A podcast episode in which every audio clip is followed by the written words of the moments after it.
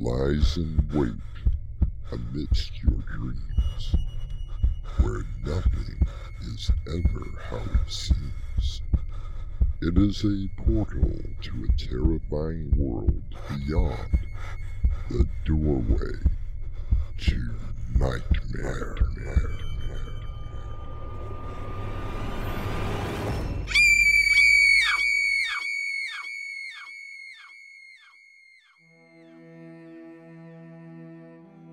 Come in. Welcome. I'm Artemis Black. The Ghost Story.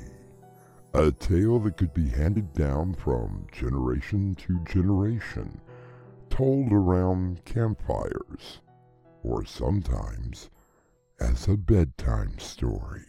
Now look, Mr. Trent, you had me shanghaied all the way here, and you've yet to tell me why. You didn't have to come if you didn't want to. I'm sure that the promise of half a million dollars piqued your interest. Let's just say that it was a contributing factor. What I don't understand is what exactly you want me to do. Why, it's very simple.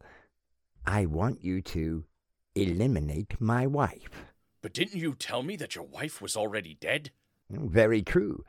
Uh, but now I need her completely gone. Our mystery drama, Contract on a Ghost, was written especially for Doorway to Nightmare by Winslow Swan and edited by Crimson McKenzie. Our stars include Annie Mick, Nick Davis, Peter Luigtmeier, and Winslow Swan. I'll be back shortly with Act 1.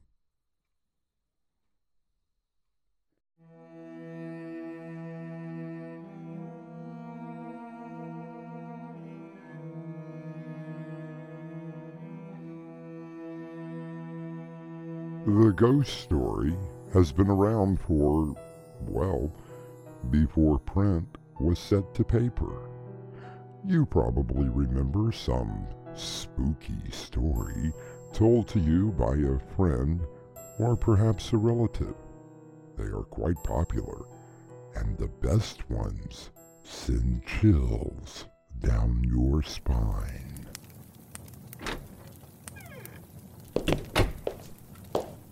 Ah, come in, Mr. Morland. Good of you to stop by. Is that what you call it? I don't know what you mean. Then let me make it very plain. I'm sitting quite comfortably in my apartment when two apes burst in, grab me, and haul me here. That is called kidnapping, and it carries very serious prison time. I apologize for the rather brusque way that you were brought here. Apology not accepted. Now, if you'll excuse me. So you have no need for half a million dollars? What did you say? I'm sure that you heard me correctly, Mr. Morland. And that's another thing. How do you even know my name? Oh, I know a great deal about you, Mr. Morland, or uh, would you rather I call you Barry? You must be some kind of nut. When it comes to money, I suppose that I am rather maniacal. Well, you just go right on being a maniac, and I'll bid you farewell. I know, for instance, that your profession is that of a hired contract killer. We prefer the term eliminator. Oh, I, just love what has become of the English language. Uh, very well. Eliminator. I wish to engage your services. Look, Mr. Trent, I only conduct my business without ever meeting the client or the contracted. I don't know how you know about me, but I can assure you that it puts you in a very precarious position. Oh, I'm not worried. Uh, money has many privileges. Uh, one of them is that I can not only find out about anyone I choose, but that I am very well protected. All right, Mr. Trent. At least we understand each other. And we both want that, don't we, Mr. Morland? Whatever you say, Mr. Trent. A portrait on the wall, don't you think? She's quite beautiful. Who is she? Uh, that is a portrait of my wife, Judith. Uh, she died a few months ago. Oh, I'm sorry to hear that. Oh, I'm not. Uh, she was. uh, Well, let's just say that she was not exactly the perfect wife. Is there such a thing? Oh, I still have hope. Don't we all? Okay, so who would you like eliminated? you and your euphemistic phrases. Uh, years ago, you would have asked me whom did I want killed. Times change, Mr. Trent. Yes, and not always for the better. Fine. Uh, Let's use your form of the English language. I do indeed have someone that I want eliminated, or should I now say unalived. Cut the comedy, Mr. Trent. You said something about half a million. So? So, that is what I am willing to pay you for the contract. I always get some of it up front. You understand?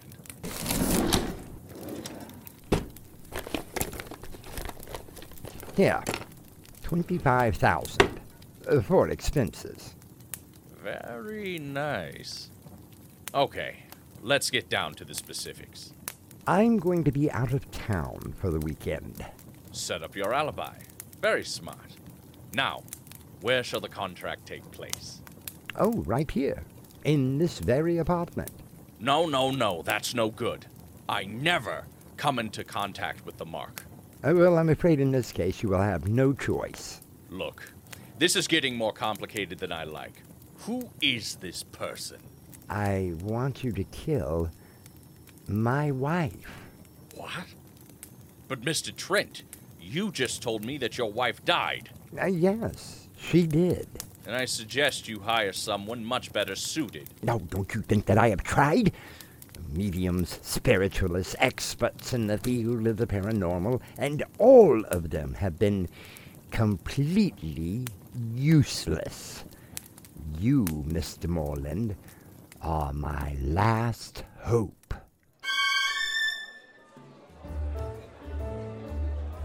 Mr. Moreland, come have a drink.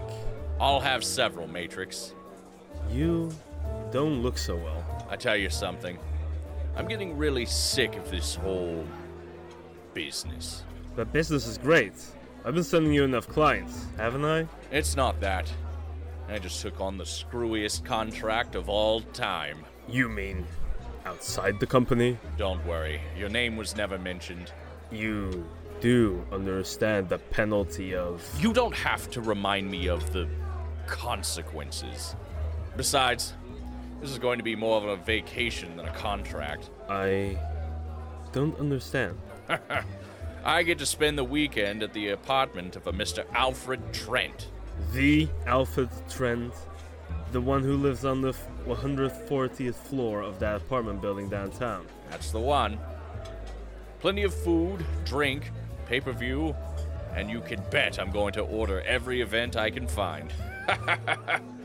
and on top of that, the fool's paying me half a million dollars. So who does he want you to eliminate? Yeah, that's the funny part.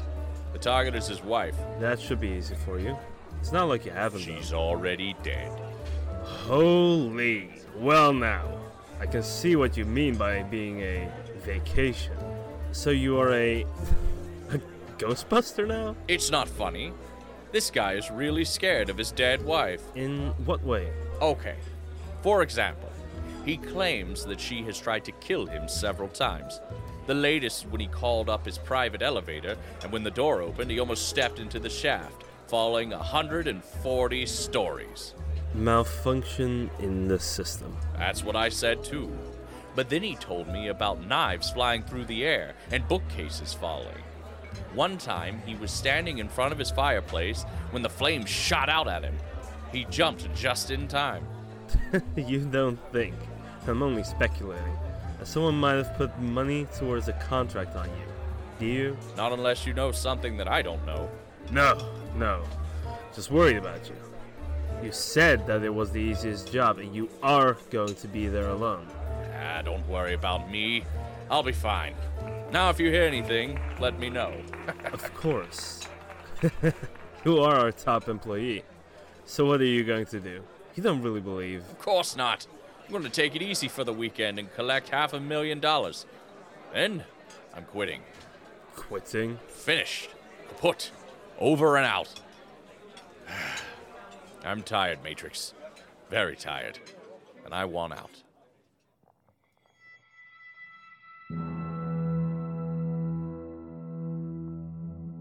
Hugh Hefner once remarked that he thought retirement was the first step towards the grave. For Barry Moreland, he considers it a way out of a rather morbid profession.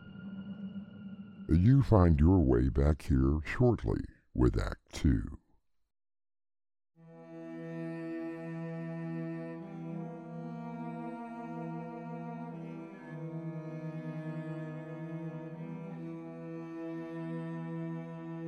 It is now Saturday morning in the apartment of Mr. Trent. Barry Moreland has had a comfortable night's sleep and is now making himself a hearty breakfast. Easiest half a million I've ever made. If you don't turn that bacon over, you're gonna burn it. What? Who said that?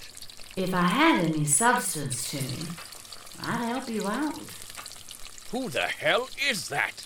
Do you always overcook your bacon? Now look, I'm not in the mood for any games. You're going to ruin your breakfast. Here, give me that. What the? Something just jerked the spatula out of my hand. And. and it's just floating over the bacon. You really should have timed these.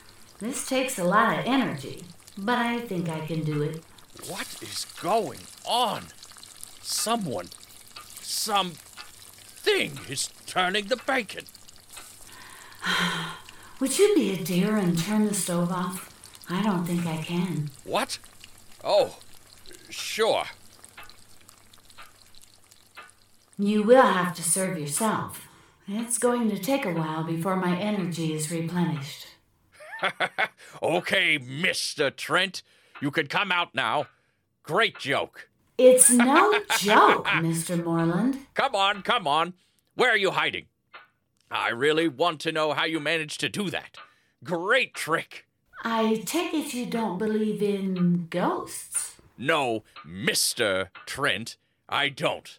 Now, where are you? Would you believe your own eyes? I've seen projections, thank you very much. Have you ever seen this?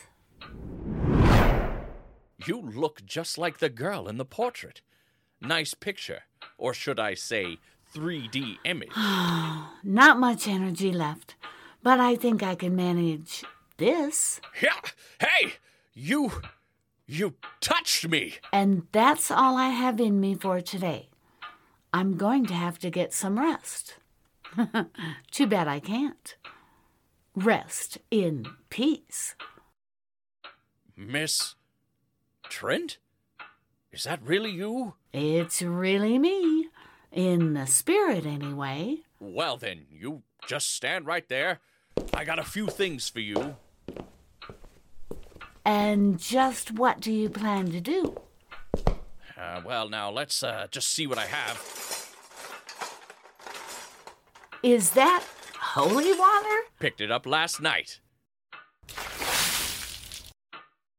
I don't really need a bath. Okay. Let me see. Aha! Mm. Spirit, I order you to leave this place. I don't feel like it. Hmm. Okay. Then I'll just ignore you.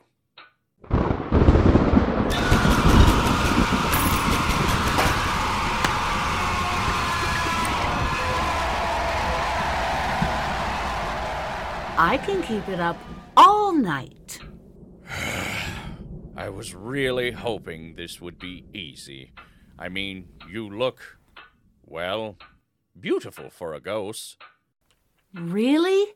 You think I'm beautiful? Hasn't anyone ever told you before? No, not ever. What about your husband?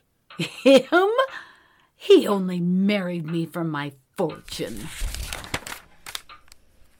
Oh, well, a contract is a contract. Omar, Zulu, Mastiva, Omatip, Stop! Z-Tag, What are you Odin? Hexpa, Lupit, Zandor! What's happening to you? I don't know. Please, you must stop. Mr. Moreland, Beery, please. I, I can't do it. What was that? A banishment spell I got from a friend of mine. Why didn't you finish it?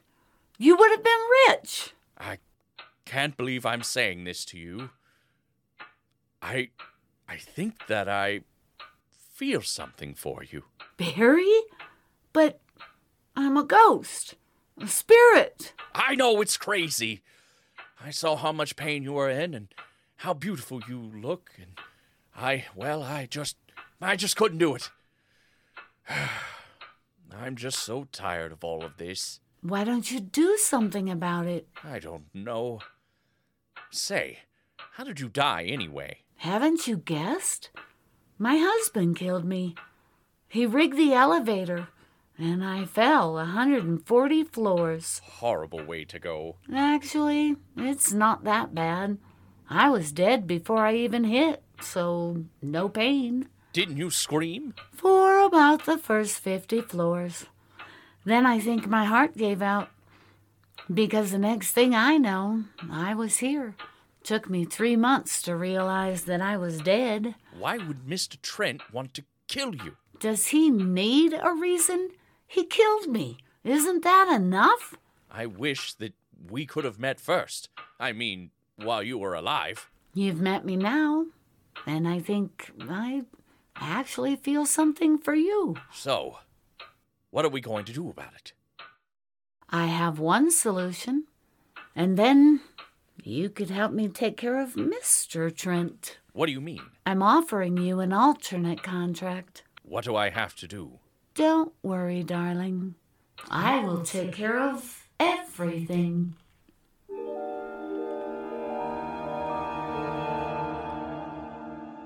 There have been stories of assassins who try to help their intended victims.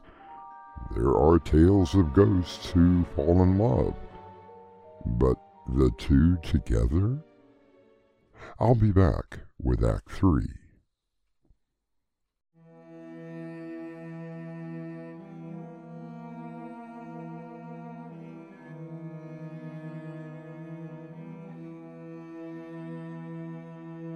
Monday morning, and Mr. Trent, relaxed and happy from his weekend getaway, is entering his apartment.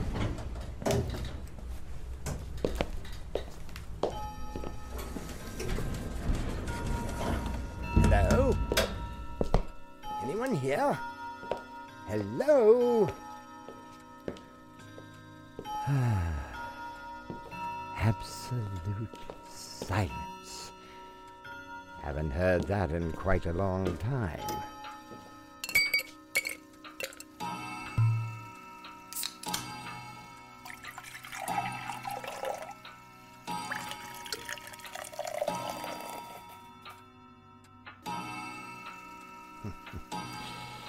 Here is to you, my dear Judith. I am finally rid of you. For good. Mr. Trent? Oh, Mr. Morland. I didn't hear you come in. Please, sit down. Uh, would you like a drink? No, sir. And there you are. Uh, one half million dollars. Uh, please, feel free to count it. I don't think it will be necessary. I'm sure that it's all there, Mr. Trent. Oh, must we be so formal, Barry?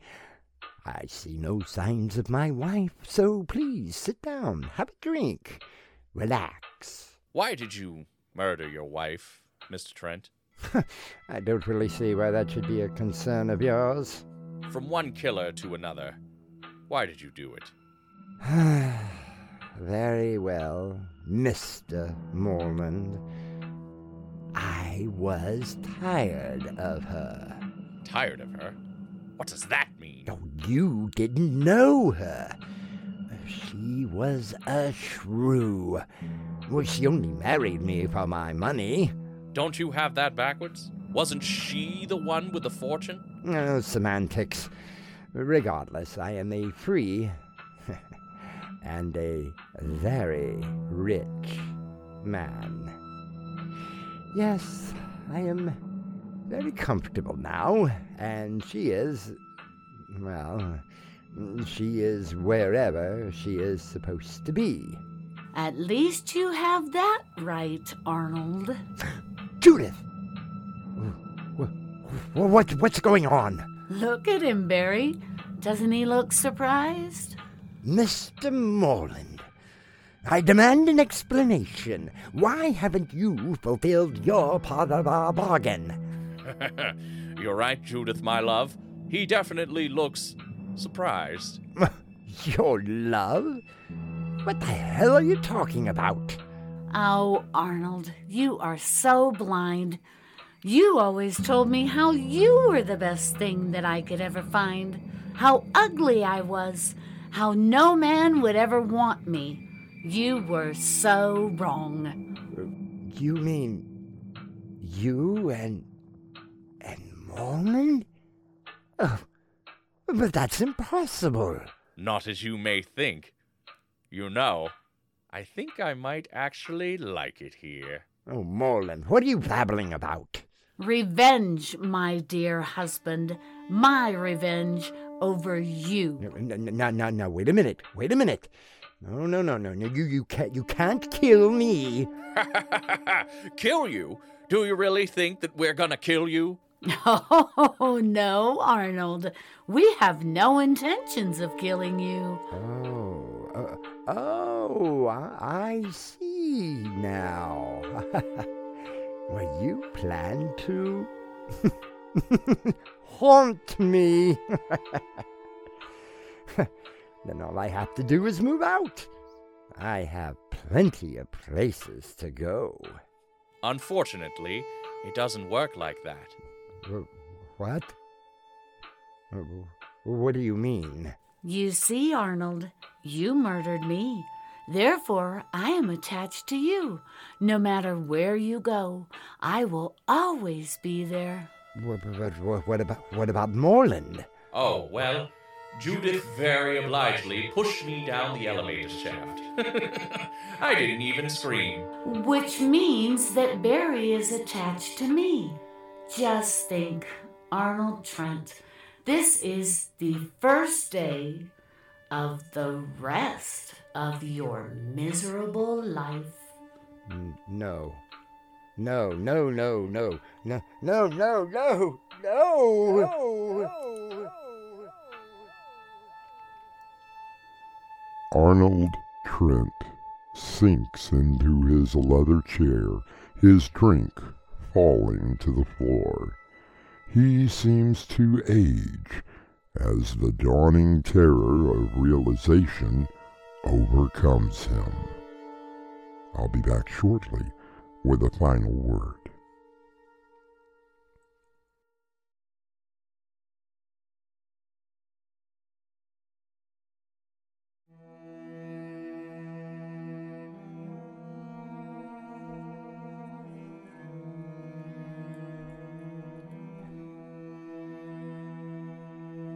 The actress Julianne Moore once said that falling in love and being in love with someone was a rarity. But when it does happen, it is very special and important. Our cast included Mick Davis, Winslow Swan, Peter Luigtmeier, and Annie Mick. The story was edited by Crimson McKenzie and directed by Winslow Swan. And now, a preview of our next tale. Come on, Fred. It can't be that bad. Just tell me what happened. How did the date go with Peggy? oh, Dorothy. I'm not sure exactly what happened. Everything was going great uh, until. Well, well, until. Until what, Fred? Uh, until I met Butch. Now you have lost me. Who is Butch? A menace. An eight foot colossal beast. Peggy Ann Snow's boyfriend. Wait, I thought that you. I mean, you and her were. I mean, Oh, Dorothy. What am I going to do? I'm your host, Artemis Black, inviting you to return with us through the doorway to nightmare for another adventure into the world of your own terrifying imagination. Until next time, slumber peacefully. Epilogue The Butler Did It.